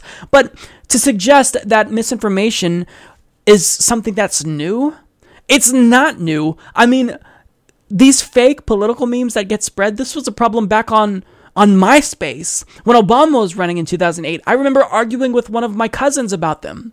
So this isn't anything new. We just have to be smarter and realize that if we're getting our news from a meme that we saw on Facebook, probably not the best idea. And even if you were somehow able to eliminate Russians from the equation altogether, there's still going to be a lot of fake news that's being spread, which is why we have to be more responsible when we choose to believe information that doesn't have facts or statistics cited. Now, he's given the Russian trolls here a lot more credit than they deserve, but really I want to I want to talk about what Jimmy Carter has to say because I think that he put it best. He says, "I don't think there's any evidence that what the Russians did changed enough votes or any votes." That's what it comes down to. That's the truth. We don't have evidence that what they did changed votes. I mean, what they're saying now is that we have Russian trolls who use Pokemon Go to sow discord among the American people. We have a Daily Beast article saying that Russian trolls were posing as Dakota Access pipeline protesters. They're posing as black activists. So when I see that, I don't see how that is consequential at all. If anything, it seems as though these Russian trolls care more about really important issues than the Democratic Party does. These trolls wanted us to have clean drinking water. They cared about police brutality against people of color in this country. They sound like lovely people, honestly. They're playing Pokemon Go, so they're into American pop culture. Look, here's here's what I really want to get back to though, because I think this is important. When he says that if Russia's going to keep attacking America, that we really should fight back. This is really, really harmful rhetoric. We have to avoid saying things like this um, especially if we're not going to clarify what we mean. Because in saying we're going to fight back, saying America should fight back against another nuclear power, I mean, the connotations there it's negative. It's all negative. So you have to you can't say things like this without clarifying what you mean, Bill. But I wish Bill Maher would actually try to be introspective and figure out why uh, Hillary Clinton lost. But he's just in this whole, you know, anything anyone tells me is wrong unless they are um, validating my worldview, and I don't want to hear anything from progressives. So you know, keep on being clueless, Bill, and wondering why Hillary Clinton lost. Um, because if you don't want to talk to progressives, then you're not going to get the answer you claim to be looking for. So, as you all know, last week CNN hosted a debate between Bernie Sanders and Ted Cruz about tax reform, and I was not necessarily intending on covering that because it aired after I finished recording the last episode of the show. And I didn't have time to cover it over the weekend, so I just thought, you know what, I'll catch the next debate. But I ended up watching it on Sunday. I caught it late. And I couldn't not talk about it because I think that this was the best performance from Bernie Sanders yet. I think that this debate was probably even more embarrassing for Ted Cruz than his infamous porn tweet debacle. Because, I mean, Bernie Sanders articulated exactly why Ted Cruz was toeing the Republican Party line when it comes to tax policy. And this was because he was paid to do that. He is a shill that was literally corrupted by big money donors. I mean, Ted Cruz likes to pretend to be an anti establishment Republican Republican, but we all know that's not the case. He is corrupt, just like the political establishment, particularly his own party, and he's bought off by the Koch brothers and really all of the most egregious figures in politics. So Bernie Sanders explained that Ted Cruz came to the policy positions that he's at now because he was bought off. And Bernie Sanders brought up money in politics on multiple occasions, and I thought that it was just great because it exposed the fraud that Ted Cruz really is. Why do you think the Koch brothers and Ted Cruz's major donors, billionaires, are supporting these proposals? Do you think they're staying up nights worrying about working families? Do you think they're worried about kids who can't afford to go to college? Do you think they're worried about elderly people who can't keep their homes warm in the wintertime. They are not. You got one group of people, the Koch brothers, two people worth over $95 billion. They are going to spend $300 million alone in this campaign cycle to do what? To pass legislation that protects the interest of the wealthy and the powerful and to support candidates like Senator Cruz who will do just that. It is nonsensical. I have sat with farmer after farmer after farmer that has a lot of land. So, under Bernie's definition, they're rich. They've got a lot of land. And they go broke every year planning and, and paying people's salaries and barely making ends meet. And yet the death tax would make them sell their farm. That's Ted, not that, fair that, and it's not right. That's a good speech. Thank but you. it has nothing to do with reality. I appreciate that. Here's the reality. you know, after Trump and people like Senator Cruz go around saying, oh, it's mostly the workers and the farmers and the ranchers who are going to pay the estate tax, Steve Mnuchin, who is our Secretary of Treasury, this is what he said, and I quote, obviously, the estate tax, I will concede, disproportionately helps rich people. Yeah, it helps rich people, the top two tenths of 1%. 99.8% of pe- families of somebody who died do not pay a nickel in the estate tax. Factcheck.org said, quote, less than 1% of farm operators, less than 1% of farm operator estates is projected to pay any estate tax. Tax Policy Center said, quote, only an estimated 80 small farmers will pay any estate tax in 2017. Center on Budget and Policy Priorities said only the wealthiest two tenths of 1% will pay estate tax. Here's who the beneficiaries are. And this is why the Koch brothers are spending so much money to see this legislation passed. Their family will benefit to the tune of some $30 billion. So spending a few hundred million dollars to elect people like Senator Cruz is, is pocket change if you're going to, a family is going to get 30 billion. So, what I really liked about Bernie Sanders' performance is that prior to the debate, he anticipated what bullshit arguments Ted Cruz would be using, and he was able to prepare by bringing specific facts to debunk anything Ted Cruz was saying. So he talked about the estate tax and how that disproportionately harms farmers, according to Ted Cruz, but Bernie Sanders actually came with the facts and said, no, this isn't actually the case. When it comes to the estate tax, it's it's a brazen giveaway to the rich. That's all that the estate tax does. It just benefits really rich families like the Trumps and the Waltons, and Bernie Sanders made that case. So everything that Ted Cruz tried to say, there was no getting past Bernie Sanders. He had an answer for everything, and there was no moment during this debate where I thought, man, even though I disagree with Ted Cruz, I think that he is debating in a more effective way. I never thought that once during this whole debate. Bernie Sanders did a phenomenal job at explaining exactly why donors like to buy off Republican politicians, but also Democratic politicians too. But I mean, he used the example of the Koch brothers and tax policy. The reason why they spend millions on campaigns is because the return on investment is absolutely huge. But what Ted Cruz then tried to do, since he wasn't able to really win this debate based on the merit of his arguments, he tried to just jab Bernie Sanders here and there. So he threw in socialists um, to smear Bernie Sanders, and Bernie Sanders was not having it. One of the things I like about debating Bernie is he's honest. When he ran in Vermont, he ran as a socialist, an unabashed socialist. No, I ran as an independent, and- and- longest and- serving independent in the history of the United States Congress. Are you a socialist or not? I am a democratic socialist, Okay, similar oh, to the folks. But don't tell me I didn't run as a oh, socialist. I ran you, as you- an you told people you were a socialist. Fine, fine. You didn't run as a right winger. You ran as a Republican, right? I, I am happily a conservative. Conservative. All right. I, I am happily a conservative.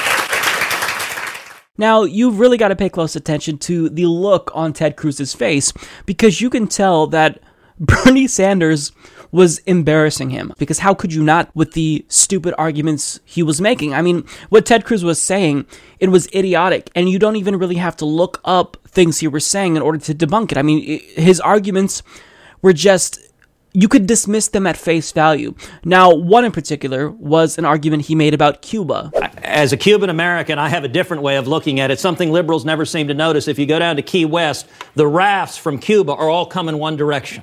We don't see any Hollywood liberals jumping on rafts and heading to Cuba for free health care because it doesn't work in practice. It's a disaster in practice. These liberals are so dumb because they never seem to realize that all the rafts coming from Cuba, they're always flowing in one direction. Really, Ted? That's that's your argument? That statement almost made Bernie Sanders' head explode. Guess what? I'm going to blow your mind, Ted. It's closer. If you are from Cuba and you're trying to flee an oppressive regime, why would you choose to risk your life even more and try to go to Europe or try to go to Canada? I mean, you're going to come to the United States because it's closer. And he also said here, we don't see any Hollywood liberals jumping on rafts and heading to Cuba for healthcare, and that's because it doesn't work in practice. Well, first of all, there's been an embargo on Cuba since most of us were born, so we weren't allowed to go there even if we wanted to. And second of all, there was at least one Hollywood liberal that did jump on a raft and go to Cuba Michael Moore. It's so hard for me to digest somebody saying it's free because 20 years of our lives have been spent fighting. So I'm, I, I am so grateful. I, don't know. You don't need to say that. Okay? Thank you. Thank okay. Now, the reason why those Americans were so emotional was because they just they couldn't comprehend the level of care that they were receiving from a country that our leaders have demonized for decades. That was the perceived enemy. But they were getting free healthcare that was actually quality healthcare. Now, just because you may disagree with Cuba politically and look down upon their political situation, that doesn't mean that we can't learn from them, at least when it comes to healthcare, because even if we disagree with their regime, well, we can still learn when it comes to healthcare. Because just because one aspect of a country is bad doesn't mean that every single aspect about it is bad. And just objectively speaking, there's a lot that we can learn from Cuba. But the problem with this country is that we are either incapable of learning from other countries or we just don't want to learn. We bury our heads in the sand. And speaking of other countries, there was someone in the audience from Denmark that was a Republican, seemingly he was conservative, and he was brought on to make Bernie Sanders look bad since Bernie Sanders always talks about Scandinavia, but unbeknownst to this individual who was there, uh, presumably to make Ted Cruz look better, he ended up helping Bernie Sanders' argument. And after he sat down, Bernie Sanders brought him back to ask him a question about healthcare. And it was just, it was genius what Bernie Sanders was able to do. I was born and grew up in Denmark. Uh, and you know these are countries which where the government spends taxes and spends approximately twice the level of the United States. Mm-hmm. And while I am very sympathetic to many of your spending proposals, especially on the things you mentioned on early childhood and single payer and the like, I also know that these are countries that heavily tax everybody, not just the rich people, middle classes, they have consumption taxes Mm-hmm. on everything of 20%. So while I'm very sympathetic to what you say, my, my sense is still that you would like to spend as a Scandinavian, but not tax as one. Is well, that correct? We have, the answer is, and you raised some very good points. When we talk about healthcare, for example, okay, what my proposal would do, as I'm sure you understand, how much do you pay, or, or the people in Denmark pay for healthcare when they go to the doctor? There is an approximately, if I'm it's about $10 copay for every Ten dollars. And how much do you pay when you go to the hospital? If you have cancer, God forbid, and you went to the hospital, how much would it cost you? Zero. Oh, it costs you zero. And how much is preschool in high quality preschool for the children in Denmark? It would depend a little bit on the region of the country, but I'd say in two or three hundred dollars a month. Two or three hundred dollars a month. Okay. And what about college in Denmark? Our kids can't afford to go to college. How much does it cost to go to college in Denmark? Well, in fact, you get a government stipend to go to oh. college. In other words, not only is it free, they give you a stipend because they want to make sure, correct me if I'm wrong, that they take advantage of the wisdom of all of the kids. They want to make sure that every kid in that country gets the best education he or she can have. Is that correct? If you have the uh, appropriate grade average. Right, exactly. have- yes. Yeah, exactly. All right. So here is the point, and your point is well taken. To provide quality, virtually free childcare, to provide free higher education, to provide virtually free healthcare, it costs money. Nothing is free. Taxes are high. You're right. But I would suggest that the average American would rather pay $3,000 more in taxes and see a $5,000 premium to a private insurance company disappear. They will be better off. In Denmark, my guess is, please correct me if I'm wrong, probably the per capita cost in healthcare is half what it is in the United States. Is that a good guess? Approximately, yes. Okay. So the point is, they are able to run a high quality healthcare system, probably better than ours, at half of the cost because it's a public healthcare system. But to answer to your point, and it's a fair point, nothing is for free. But I believe in a kind of society which is different than Ted's does. I want to see all of our people, the young people, the old, the poor, the working class, be able to get the education they need, the health care they need, the job training they need. Does it cost money to do that? It does. But I believe at the end of the day, that is the kind of nation that the American people would like to see us become. You heard his remarks about the, you're with the Peterson Institute, which is a conservative group. So I'm talking to somebody who's a conservative. All right. How bad is the, and I don't know the answer, you tell me, is the Danish healthcare system also terrible? No, I mean, I think the general characterization of, of sort of waiting lists across the board is vastly incorrect. And I'll give you the example of my mother, who was hospitalized with cancer. Uh, she was treated, you know, in a matter of one or two days. Uh, and this is true on a, on a number of issues. So, so the demonization of healthcare systems in Europe is, is, just, is just not true. So that clip demonstrates just one of the many instances where Bernie Sanders took an argument that was used to demonize him and he turned it around and used that to bolster his own argument.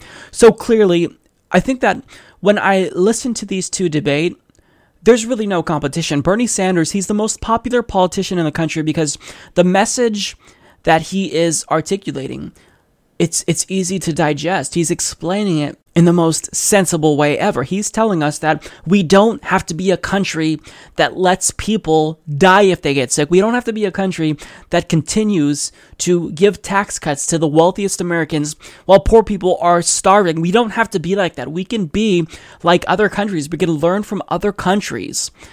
And we can not just have a better healthcare system, but one of the best in the world if we actually try and if we get money out of politics. So Bernie Sanders, I mean, this was a commanding performance from him. I think everything about it it just it made Ted Cruz look really bad. And I hope that there is future debates because all of this is helping Bernie Sanders in 2020. It's really it's adding to the case. It's increasing his name recognition. He's he's able to get his message out there, which is really important because when he talks about Medicare for all and there's always this discussion about raising taxes as a result of Medicare for all, he's getting more opportunities through these debates to explain, yeah, even if your taxes go up, you're going to have more money in your pocket because you will no longer have to pay your monthly healthcare premiums. And that's an incredibly important argument to make. So I would say that Bernie Sanders' performance here was near perfect. And the only thing I would add to improve Bernie Sanders' performance was I would I would say I would suggest to him to bring up the porn tweet just because you know Ted Cruz is going Ted Cruz is going to be so embarrassed from that he's going to try to hide his face. Um, I think that that would be the only thing I would improve. But Bernie Bernie killed it. it this was an ass whooping. Um, unlike anything we've seen from Bernie Sanders before, and it wasn't even that he was aggressive. He just came prepared with the facts. And so if Bernie Sanders is able to pummel Ted Cruz in a debate like this, then I have no doubt in my mind that he would utterly destroy Donald Trump in a debate. Someone who is less articulate than Ted Cruz and exponentially more idiotic than Ted Cruz. Bernie Sanders, not only would he would have won, that sentence didn't sound right, but he would have won in 2016. But if he does run in 2020, it's going to be an ass whooping like we've never seen against Donald Trump. And I think that this just shows it right there. So kudos to Bernie. Well, that's all I got for you guys today. This has been a long episode. I, I didn't have as much topics planned for this week as I did last week, but I mean, we spent a lot of time on some of these topics, so I'm starting to lose my voice, as you could tell. Um, so I hope you guys enjoyed that. Uh, certainly, you know, I, I like talking about these issues. I think that they're important. So even if I lose my voice, it needs to happen uh, because I think that the mainstream media they're not doing their job, so somebody's got to do the job for them that they're failing to do, um, and that that that comes on the backs of independent media commentators like myself. Media revolt, right? So, anyways, as usual, I want to send a huge shout out to all of our Patreon and PayPal contributors. Thank you so much for helping us to not just survive but thrive as well. It's incredibly important. Patreon.com slash humanist report if you want to support the show yourself. So I will see you all next week. Um, yeah, I'm gonna go take a nap. take care.